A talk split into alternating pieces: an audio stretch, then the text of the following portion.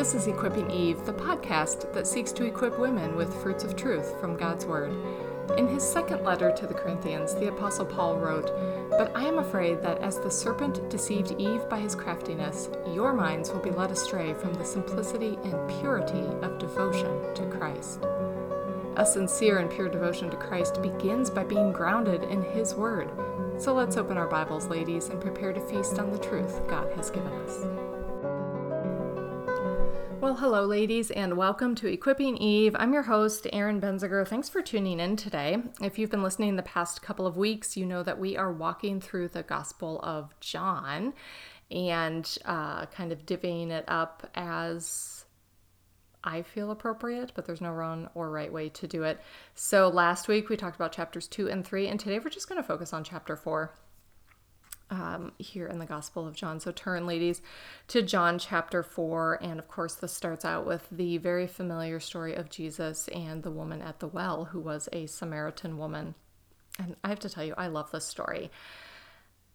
And I have read and reread it so many times in recent weeks because it's just something that God's been using to teach me lately. And I'm so thankful for that. And um, I've been listening to different sermons expositing this text. And um, one even looked at it from a different angle, um, just with a different focus, and looked at how Jesus evangelized this woman. So, you know, it was an evangelism sermon drawing from the story of the woman at the well, and um, I just loved it. So, um, I'll have to link that to you at equippingeve.com, and you'll be able to find that there. Uh, so we're going to dive in here, ladies, to John chapter 4. And don't forget the context here. Uh, if you were with us last time, or if you know your Bible, you know the Gospel of John, chapter 3, we just came off of the story of Nicodemus the Pharisee coming to Jesus by night and asking him questions How can a man be born again? um, you know, how can a man see the kingdom of God, this and that. And so Jesus has this conversation with him, describes that you have to be born from above, that it's a work of God in you that saves you, uh, which was significant for Nicodemus as a Pharisee, of course, uh, someone who lived by the law, um, both God's law and man's law.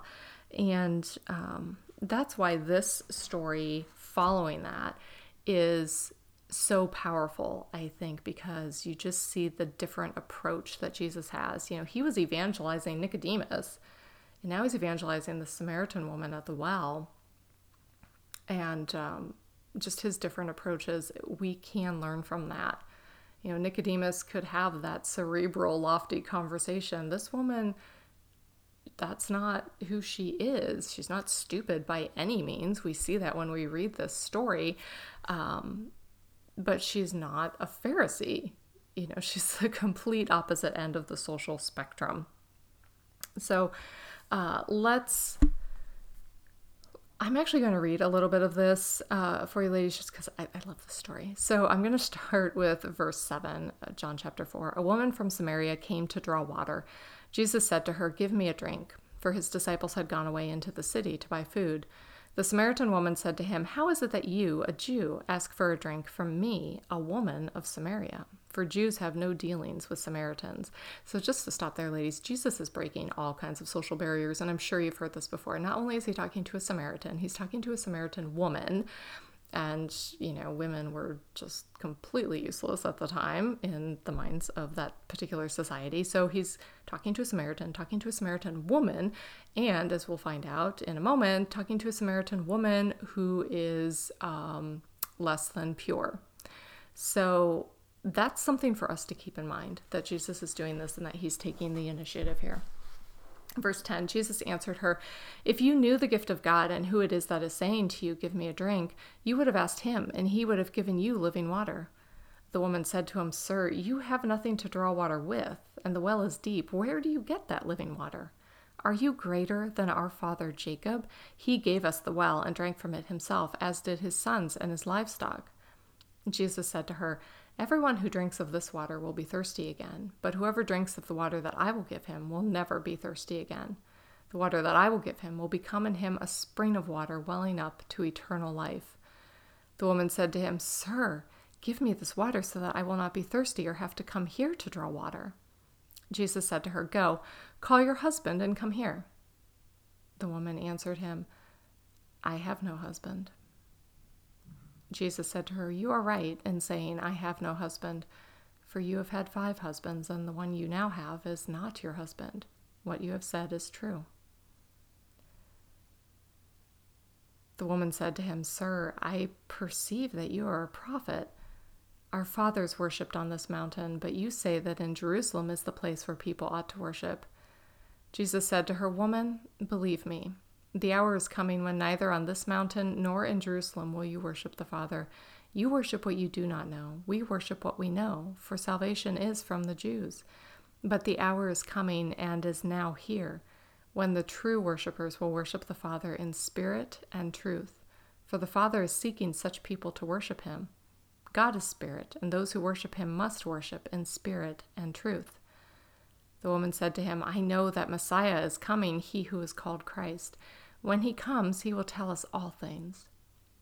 Jesus said to her, I who speak to you am he. I mean, and what a time for the disciples to come back, right? Like, if I'm the woman, I'm like, go away. I was having this great conversation. You'll never guess what this guy just said to me. He just said he's the Messiah. Can you imagine being this woman? And can you I I just picture so much compassion coming from Jesus in this conversation or else this conversation wouldn't have happened the way it did. You know, he didn't say to her, "You're right," in saying you don't have a husband. You've had five, and the one you're with, you're not even married to him. No, that's not what Jesus did. He came to her with compassion. He was blunt and honest in his evangelism. But he, a bruised reed, he will not break, right? He came to this sinful woman with love and compassion the love and compassion of the Savior, of a true shepherd. And after this encounter with Jesus, you know, the disciples show up and they're like, oh, hey, here, Rabbi, eat something. And he's like, listen, you guys have terrible timing. Um, no, not really. Um, you know, and he sets the food aside and he's saying, listen, my food is to do the will of him who sent me and to accomplish his work. Lift up your eyes. The fields are white for harvest. And if you turn to verse 39, it says, Many Samaritans from that town believed in him because of the woman's testimony. He told me all that I ever did. So when the Samaritans came to him, they asked him to stay with them, and he stayed there two days. So this woman, she talked to Jesus. Probably when the disciples showed up, she turned tail and ran into the city and said, um, you have to come meet this guy. And they're probably thinking, uh, okay, she's got another guy she wants us to meet. How many guys do you need, lady? She's like, no, no, no. This one, this man told me all I ever did. Could this be the Christ?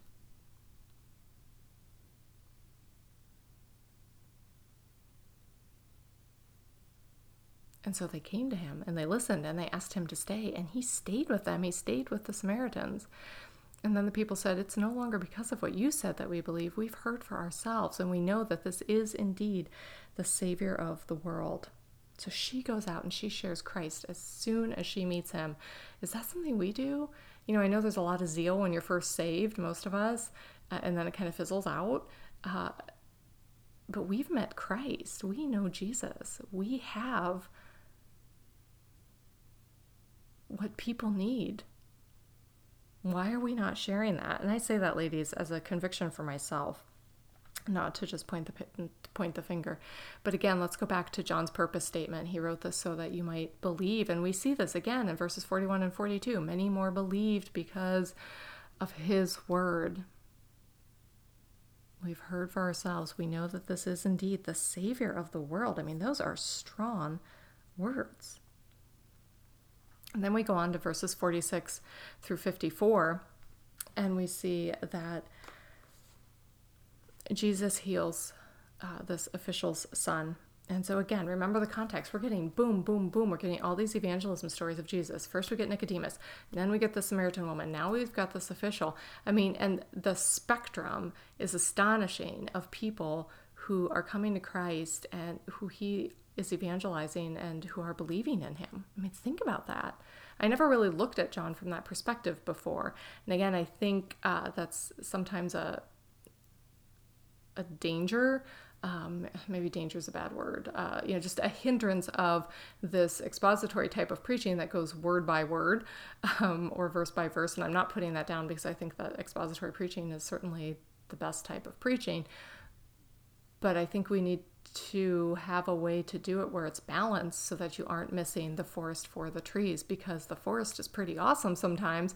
And when you sit and focus on one word for, you know, two or three hours at a time, you completely miss the forest. And now you aren't seeing the connections. You're not getting the crux of the book or the chapter or whatever.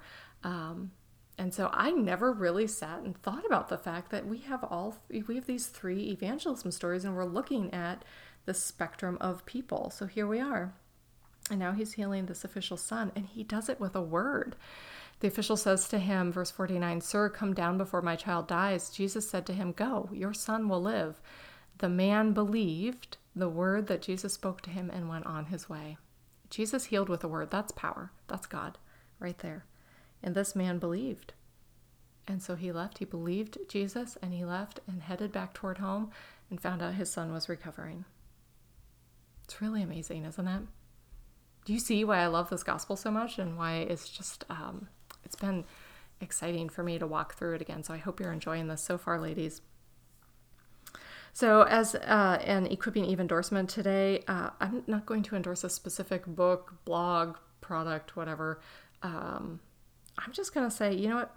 And this sounds really cheesy and cliched, but I'm going to say find something you enjoy doing in your downtime and your free time and do it. I know that's really easy to say, and we're so busy and it's hard to find time because I'm that person who never takes time to do things I enjoy. But it is amazing when you do stop and take the time, how refreshing that is and it's okay if it isn't sitting and reading the Bible. You should be doing that and studying and being in God's Word.